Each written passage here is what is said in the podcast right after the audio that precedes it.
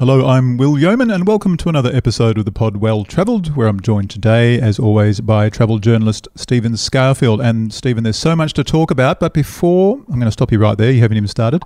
Before we start talking, I just wanted to say that later on the show, we've got the amazing West Australian crime writer David David Whish-Wilson on the show. He's talking about his latest novel, The Sawdust House, and this is actually set in San Fran in 1856. We, we're seeing Irish-born James Yankee Sullivan being held in jail, and um, he, you know he's been uh, hanging out with the Australian criminals in that town at that time. You, you think about Peaky Blinders and, and the gangs in New York and that kind of stuff. Well, this is an historical version of that in, in San Francisco, and um, he the reason we've got David on the show is because he did he did so much travel and research on this, particularly in Ireland and the States. And he's got some terrific stories about going into a, a, a, Dublin bar late one night and just you know the barman having happening to know a lot about Yankee Sullivan. So great serendipitous stories there. But anyway, Stephen, so much happening. Least, not least of which, is is this Qantas thing. Dare I utter the word? What's going on? Oh, do you? Yeah. Well, yeah, dare you utter the word? It's um, it's interesting for you know for you for me um, sitting here because I'm getting a lot of feedback from uh, from the audience from people trying to travel with Qantas. We I published a story last week which I wrote about people trying to uh, people on the um, phone trying to change bookings and one lady been on hold for eight hours. Um, you have got so all around the whole Qantas thing, mm. pretty messy. The airport's uh, pretty messy. What's your take on it, Will? well, yeah, I, on, get off, I'll, get off your chair. I'll tell you one thing. I okay, a couple of things. First of all, you know, I don't know to what extent this could have been foreseen. And I guess it's this whole, we're hearing the phrase pent up desire to travel a lot. But for everyone just to suddenly rush out at once is obviously going to result in a bottleneck. Secondly, yep. you've got Joyce talking about, you know, he's basically pushing the blame back on to the lack of match fitness of the travellers, which is truly bizarre from my perspective. Um, yep. and, and, and thirdly, I, I just, I don't know, I just think I, I guess the bottom line for me is to what extent could any of this have been foreseen, and to what extent did they just not care enough about the customer? That's what it always comes down to: caring about the customer. Yeah, look, I agree with all of that. It's you know, it's no surprise. It should be no surprise to Qantas when all these people turn up at the airport because mm. they've got tickets. They booked. They've got tickets. I mean, mm. it, this isn't a. It's not a mob crowd that's just turned up out of nowhere. I mean, it's like when you arrive at the airport and go, oh, things are a bit slow because two planes have arrived. And you think, well, two planes were always going to arrive. You know, there's, there's no surprise in any of this. It's all scheduled. So you're exactly right that the numbers turning up at the airport, um, and, you know, particularly driven by, as we know, by VFR, visiting friends and Indeed, indeed. This, this first wave. Everybody's keen to reconnect with family and so on. So it, it was always going to happen. And they sold the tickets. So it's no surprise to anyone that you've got this volume of travellers. So I mean, I agree with you, and I just think it's it's it's bizarre, you know, that you that you can't that you don't plan for that. It's bizarre. So I know there's a, a lot of, you know, we'll pass through. I mean, I, I, we're also in transition, aren't we? Really, mm. we're you know we're we're all getting back used to moving around, and I sort of do understand that too. You know. mm. Is is you're obviously you're more hardline than me. What's going on? Indeed. What's going on? But but look, I was going to ask you though: is this in any way comparable to the kinds of you know um, experiences that you and Moens have had recently travelling international? Because you guys seem to come back with, no, glowing not. reports. No, no, it's not. It's not. Um, you know, Moans going through Singapore, for example, me going through Dubai. Um, these big international airports are just, uh, are, you know, we've had no trouble at all. In fact, they've been sort of, well, they felt quieter than usual, perhaps. Mm. They're still getting the same volume through. Mm. But I think um, so much work has been done over the last two years. Um, for example, in Dubai, you know, reducing contact, um, introducing mobile um, check-in desks and gates. So you know, they can actually add to the number of gates pretty quickly by just rolling up a trailer load of extra, um, you know, units to process things, mm. um, process, you know, travelers.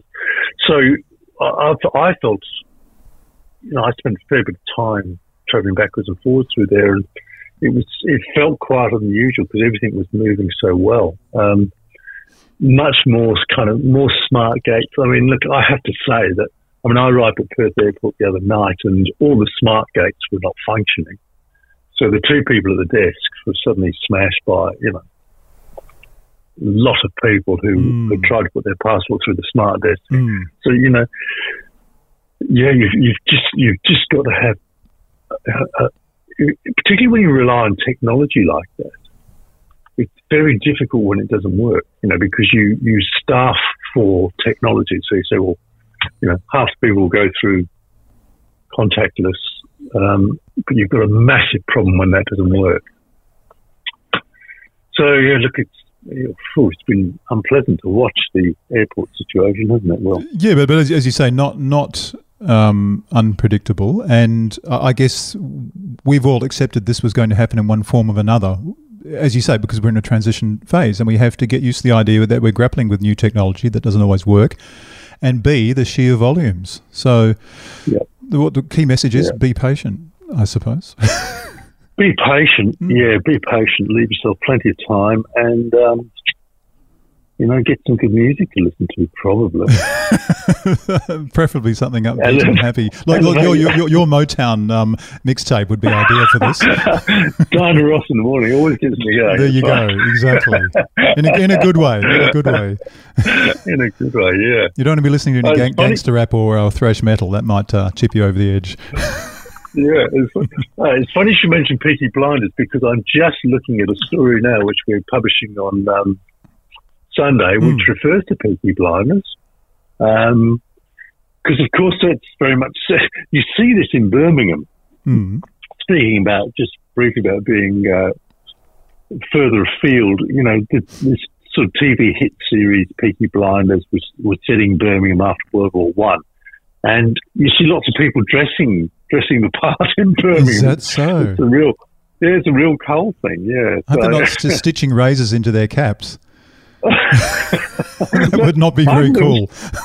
Oh, look, I can a mission. I've never seen it. Um, but so I'll have to take your word from all of that. No, no, okay. But, um, but yeah, we've got a, a, a very interesting story um, from our sort of you know adjunct staff member Steve McKenna mm, who lives in the UK, mm. and uh, and it, it, mentions the kind of creative side. It's talking about the whole stories about the creative side of Birmingham, of course such a melting pot, and it's it's a, it's such a it's a kind of ignored place in some ways. But you know, the second city in in Britain or in in England, and uh, this fantastic melting pot of cultures, the food there. You know, when you will get the best curries in the world. Yeah, in, I, look, I don't know about you, but I really like Birmingham. I've, I've really yeah, always so enjoyed my visits. You know, we've, we've got well, a good, good friend who there too.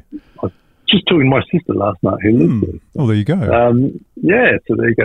Anyway, funny you should mention Peaky, Peaky, Peaky, Peaky Blinders.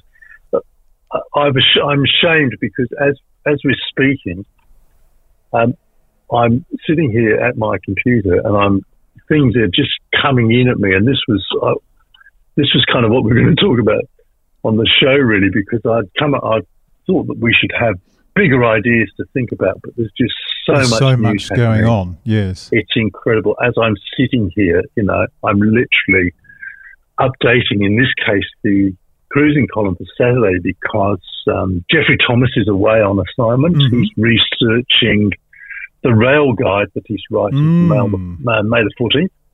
So I've taken over his cruise column for the week, and by the 15 or every 30 minutes, I'm sort of updating that with new things that are happening. You know, we've got um, ships being launched. Pacific Explorer, of course, comes back into Sydney on next Monday. Mm. Um, April the 18th is the day that cruising reopens in Australia. And I've just had the schedule for that ship arriving, coming through Sydney Heads at nine o'clock. I've just this second heard there's going to be three water cannon tugs to form a guard of honour. Um, you know, very interesting. Just new ships being launched. Celebrity Beyond's got a maiden voyage on April the 27th. So as, as we speak, I've just seen some pictures for Emerald Azura, mm-hmm. which is a new ship, which is due to sail on February 2023, and incredible pictures with the the crossbow. So that new design of ships that we're seeing coming through. There's a river cruise company called Viva, which a lot of people won't perhaps, perhaps have heard of in um, okay in the UK, and uh, they've in uh, Europe, sorry, and they've just just put a new ship in the water, which is hybrid powered. So it has 68 solar cells uh, on the sun deck, and then it runs on GTL, which is gas to liquid fuel, which Isn't is sulfur free. Mm. Ship ship called Viva One, Right. and all that sort of happened this morning. So, oh, there's another Norwegian a- Cruise Lines. It's a pity you haven't got got Pride of your uh, pity you haven't got your notifications on, so we can keep hearing this bing, bing, bing. That's right. As yeah, Pride of America. Right, yeah, that's right. That's the so Pride of America sails Hawaii all year round. I I believe it's the only ship sailing Hawaii all year, Right. Okay. and that that's so that now is uh, let me see. That would be the fifteenth ship in the NCL uh, Norwegian Cruise Lines fleet, which is return uh, now returned to service Mm. as the pandemic subsides. Mm. So they're coming back on, and I'm just looking now. Ponant is restarting its Kimberley sailings on April the 28th. So, for all all my intentions of talking about other things, there's just so much news happening as the world opens up again. I say I'm literally sharing that with the audience, and it all comes in. You know, it's just coming from every side at the moment. Of course, every hotel group, uh, as countries have opened up, they're contacting us and wanting to highlight the fact that they're open. Airlines are flying um, and putting on more and more inventory, as they call it, or you know, flights and destinations by the hour. So Well, you're, you're, almost, you're um, almost at a point where you have to decide when do I stop writing this or that column. You know, it could be the, the cruising column that never ends otherwise. Well, that's that's exactly right. Hmm. And I say I'm just the art is, as you know, is just to keep sort of adding a little bit more detail, a little bit more detail. Yes. But um, and we do that right up until in, in the print. You know, print, we do that right until we're sort of typeset at noon on a Friday for Mm. Saturday. So we can be as up to date as possible just for the next day's In fact, you, you had last Friday off, but I called several pages back. I had a lot of fun oh my on goodness. Friday. Okay. Poor old Penny Penny Thomas didn't know what, whether it was Arthur or Martha on, on Friday afternoon because uh, I was uh, so after we've cleared pages for Saturday. You have the sort of breaking news, and you think, well, we really have to call the page back for that. That's how significant That's right. it is. They're actually Mm. set as they're set into um, and formed into plates Mm. which go on the press. Mm. course. Um, so we replate. In other words, we call a page back, change it to something that's news, and then make a new plate. So you don't make any a bit of a friends with the, with the printers over there either through that process. Oh, look. Mitch Thomas will do anything for us. Um, we've got Yeah, you. We've got you on recording saying we- that. Okay. yeah, we yeah we love this. so so that's uh, just just a bit of insight into Mm. um, how hard we go, even on a Friday. Once once things have gone, they haven't actually gone. no, no, completely So, um, understood. Yeah, and- and certainly at a time like this, it's just incredibly exciting. You know, just to see everything working, and of course, you know, to see people back working. I mean. You know the, the number of people we've we've just been talking about one airline, but to see airlines back in the air and the number of people, um, all the crews back, and you know all their tickets are up to date and they're retrained and refreshed. It's epic, really, to see Well, that. it's it's mean- quite exhilarating, isn't it? Really, to see all this. It is, and you're, Mm. you know, on, on, on a cruise ship, you can be looking at, well, if you take that ship I mentioned, which is Celebrity Beyond, Mm. Um, they've got 1,400 crew from more than 60 countries on a Mm, ship like that. mm. That's pretty standard. I mean, that's just a huge, I mean, just moving those people around, Yes. just to get all the crew on a ship ready to go and to get the last, you know, to do crew change and get the last crew off. You can imagine the logistics of that, you know, it's just Oh, absolutely. Phenomenal, let major, alone- major logistical feat. let Yes. alone supplies, victuals, food, fuel Mm. for, for a ship Mm. like that. Um, just just think about that one ship leaving Southampton on April 27th. Um, you magnify that by how many thousands of ships are going to be launched all around the world at any one time. exactly uh, right. It's extraordinary. just phenomenal what's happening. Mm. Yeah. well, so, that, so, I'm breathless. so now. that's what my yes. yeah. That, well, I feel a bit breathless now, and uh, I, I've just got another thirty-seven emails since we've been talking. Right. So- Well, I, better let you get back to those. Let, let's let's change gear and listen to Dave Whish-Wilson and Yes. his travels. And I actually asked him, you know, what what has he missed the most since we've not been able to travel internationally, and where's he looking forward to going again? So stay tuned, and you'll hear those answers as well as a lot more about his new novel, The Sawdust House, which is published newly published by Fremantle Press. Stephen, thanks so much for joining us on the show again, and we look forward to talking to you again next week if you haven't already drowned in the number of emails that are, you know, piling in. yeah, talk, I'm loving it. Talk to you then. Will. Okay. Okay, well, David Whish-Wilson, welcome to the pod Well Travelled. Yes, well, great to be here. Now, um, we often have authors on the show. I think our last guest was uh, Portland Jones, and clearly, uh, travel and research through travel and also just experience is so fundamental to her craft, as it clearly is to yours. You've written a number of novels over the years that are sort of quite different in, in many ways, but they all seem to depend on thorough research. And I, I want to ask you first, before we get into this book specifically, um, how, how has the whole COVID thing affected that ability to do that kind of on the ground research that is so important? Well, it's it's it's um, devastated me. I mean, there's one project I'm working on at the moment, which was going to involve me travelling to West Africa and being a writer in residence on a Sea Shepherd boat, which hasn't been able to happen for obvious reasons. But I was lucky with this one that I was able to get a fair bit of the research done while I was writing, um, while I was researching for the coves in San Mm. Francisco. That would have been back in about 2015, and then in about 2017, I was lucky enough to be able to travel to New York for a few weeks, and um, and then again to Cork and to London, um, where also much of the novel is set. So I, Mm. I, I just uh, kind of snuck in, and I, I had started writing.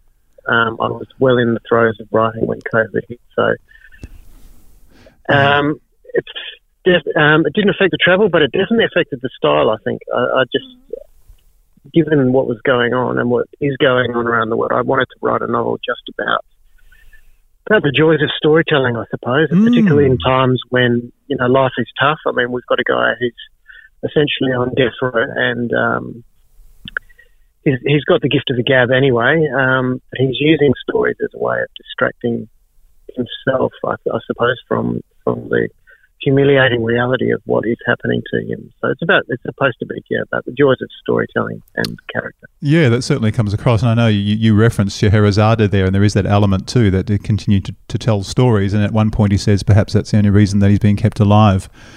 So that, that's quite a nice touch as well. Yeah, that's right. It is, um, yeah, so the story's drawn out in a conversation with a young journalist, Mm. um, and I think they see something of each other in one another, um, particularly if things had been different. You know, the journalist is quite a introverted, button-down character, a little bit more like me, I suppose, and he sees in Yankee Sullivan's wild flamboyance and uh, gift of the gab something that he he admires or feels he's lacking, and likewise, Yankee sees in him that kind of quiet, um, thoughtful reflectiveness um, that he, yeah, he, he, I suppose, admires and, and feels like he lacks. So the story is drawn out of both, but yeah, the, it's a, it's an unusual book because it, it, it there are sharp switches from past to present, from internal monologue to dialogue, um, and it's structured so that unusual in a novel that there's lots of uh, white space, as the poets call it, um, used to slow, you know, to to to, to really um, deliberately control the pace, but also to, I suppose, suggest something about his uh, Yankee Sullivan's mental state as he um, slowly declines from lack of food and lack of sleep and stress and distress. Um, so it was, it was, it definitely, it was an interesting novel to write. Mm, yeah, and as you say, the the the inability to travel affecting the style, I guess that comes across in the in the, the intimacy of voice as well, and, and the sense of claustrophobia and, and restriction. I, I guess you could go a little bit too far with those those metaphors and analogies, but but it certainly feels that way. And I just want to go back to your author's note here because it sets the scene so beautifully in terms of your actually ha- being able to be right there. And you you write, it was late at night in a Manhattan sports bar where I'd stopped off for a pint of Guinness and a shot of Redbreast whiskey. Like every day, day while there, I'd walked vast distances between the libraries, universities, and locations I hoped to use as setting for this novel, and I was in need of a drink and some conversation. Now that's beautiful because that kind of, for me, sums up the strengths of on the ground research because it's a, it's even the walking between those places. Your, your thinking, you know, walking itself is so fundamental to authors and poets as it has been for centuries, isn't it? Yeah, no, it's it's it's it's something I tell my students a lot as well. Um, even if there's no great kind of research breakthroughs going on, just being there in that place is it's so important. I mean, I wrote my first novel, um, The Summons, you know, way back in about. I mean, it was published in 2006, but I had written a, quite a bit of it in bars in late night Berlin. Um, I was staying in the area I was writing about. It used to, it, it was a part of Berlin pre Second World War that had a particular kind of character. Mm. And of course, that has changed. It was you know nearly a century later, and yet, or seventy or eighty years later, and yet um, a lot of the small bars in particular still had that kind of sense of wild multiculturalism, and uh, and it was just it was a very working class area. It just interesting to sit in a you know in a, in a little corner in a in a bar and just watch and listen and um, having done the, the legwork during the day, like you say, and done the reading um, before I went there, um, and in the in the archives and libraries, it all it all kind of melds together. But obvious things like climate and um, the feel the feel of the streets and all of that kind of thing. It's just it's absolutely for me anyway. Um, it's possible to imagine things that you've never experienced. Of course, that's part of the writer's craft, Mm. but it's when you're writing about place in particular, you just can't beat having your feet on the ground. And yeah, New York was no no different. It's a very storied city, of course, almost oversaturated, I guess. um, and so trying to find, um, you know, I'm writing about it in a very particular point in time, from the 1840s to the to the 18, early 1850s. Um, and there was a fair bit written. You know, there were newspapers and um, not a great deal of historical research, but um, there was enough, particularly in the newspapers. And speaking to local historians is something I Mm. would like to do as well. You Mm. can get a really good sense for the, particularly the part, the area where Yankee Sullivan lived, um, Five Points, and um, this was a slum area that uh, Dickens said was, you know, made Whitechapel look like a, uh, a, a kind of a unicorn's picnic. It was, uh, it was, it was a, re- you know, really tough, tough place to live, and um, just the way everything worked, the economy, um, the, the crime, um, and the chaotic nature of the early American democracy is particularly fascinating. So yeah, so I'd walk around all day in New York, and then at night, I mean, I do love bars. Um, Mm. Some, you know, often you strike up conversations with people and they go nowhere. But um, I've also, you know, been lucky enough to have met a lot of really interesting people, and that that was quite a nice moment because I met a bartender who, uh, in turn, in, in fact, knew a lot about um, Yankee Sullivan in a way that academics and former historians weren't able to because he was just turned out he was a boxing fan. Mm.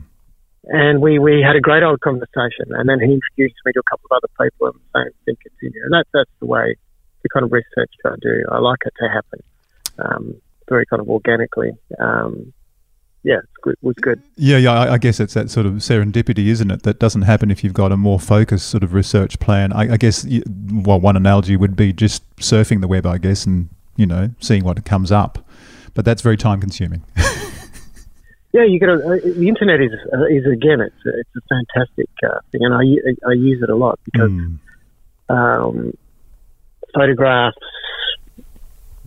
uh, you know, papers written by um, unknown people, um, which have probably only read by been read by ten people, and yet if you're nerdy enough, like I am, you know, and I really want to know what a particular street looked like or felt like, um, or that where the whiskey was made that was served in the in the bars. Um, you know, all these kind of really weird details. The internet is a, is an absolute trope because while feet on the ground research is hugely important for getting a sense of place, and for those serendipitous um, meetings you have, um, it would take lifetimes to really, to, or you'd have to live in that particular place. Mm. You get a really good idea of how you know the, the minutiae of things work, and what did the water taste like, and so on. All you can find a lot of that stuff on the internet too. Mm. No, no, you're absolutely right. I mean, what interests me too is that if you look at a, a lifetime's worth of traveling for various reasons, whether it's for work or for research, like you said before, imagination plays such an important part, but you're able to also translate those real experiences into something else, aren't you? You're able to transform them into something that suits your purposes. Um, which again lends that in authenticity. You might have not have been a, a, person living in the 19th century, but you could get a pretty good sense of what it felt like by visiting some of these sort of areas and, and you know essentially breathing the same air and seeing some of the buildings and, and other sites that they saw. Yeah, that's that, that's absolutely right, and but also, like you say, lived experience. So, I mean, one of the things which I was consciously, I mean, a lot of this writing is done intuitively, but one of the things I was consciously aware of as I was writing it was um, my desire to kind of honour some of the people um, I met when I was a young fellow around Yankee Sullivan's age, mm. um, and I ended up living in this um, you know, a huge slum in Nairobi, Kenya. And lots of my friends were refugees from um, Sudan, from Eritrea, from Ethiopia, from Somalia. And just like in the Yankee Sullivan's world, um, you know, the Five Points area, uh, there was no unemployment benefits. There was no stable employment. And so these, these men and women who were all good friends of mine, everyone had a hustle, you know, including me. And often that was great because it put food on the table, but it was very hard to mouth. You didn't know where your next meal was coming from. And sometimes, the, you know, my friends would get arrested, and because they weren't citizens, they would end up in jail for months and months and months until they could bribe their way out. And just that that that incredible resilience. I mean, um, you, you, certainly don't want to romanticize it because these, these, these friends of mine had no choice in the matter at all. It was mm. literally about survival. Mm. Um, but they would come out of prison and just have to start doing the same thing again. So when I was writing about the people in Yankee Sullivan's time and in that, that area of New York, which was very much like that at the time, was very poor, very desperate, very violent, um, corrupt police, um, corrupt government. Um, I was, I was, I had my my old friends in the forefront of my mind because I just, I've always admired that. Mm that toughness, that spirit. And again, yeah, well, that was a travel experience from, from East Africa, which informed my view of uh, things when I was in my own teens, um, but, but found its way into uh, into the writing of a book done, you know, in my own lifetime, 30, 30 years after, 35 years later. Mm, mm, mm. It's, it's, it's always interested me that people often talk about writing as solitary craft, but I, I kind of think it's probably the opposite. It's a very social thing, isn't it? Or, or, or to be fair, it's probably both, isn't it? you know, well, I mean, has that been your experience? Yeah, it's definitely it's definitely both. I mean, the, the actual writing of it is solitary, and mm. that's hmm. you know that's the way I like it.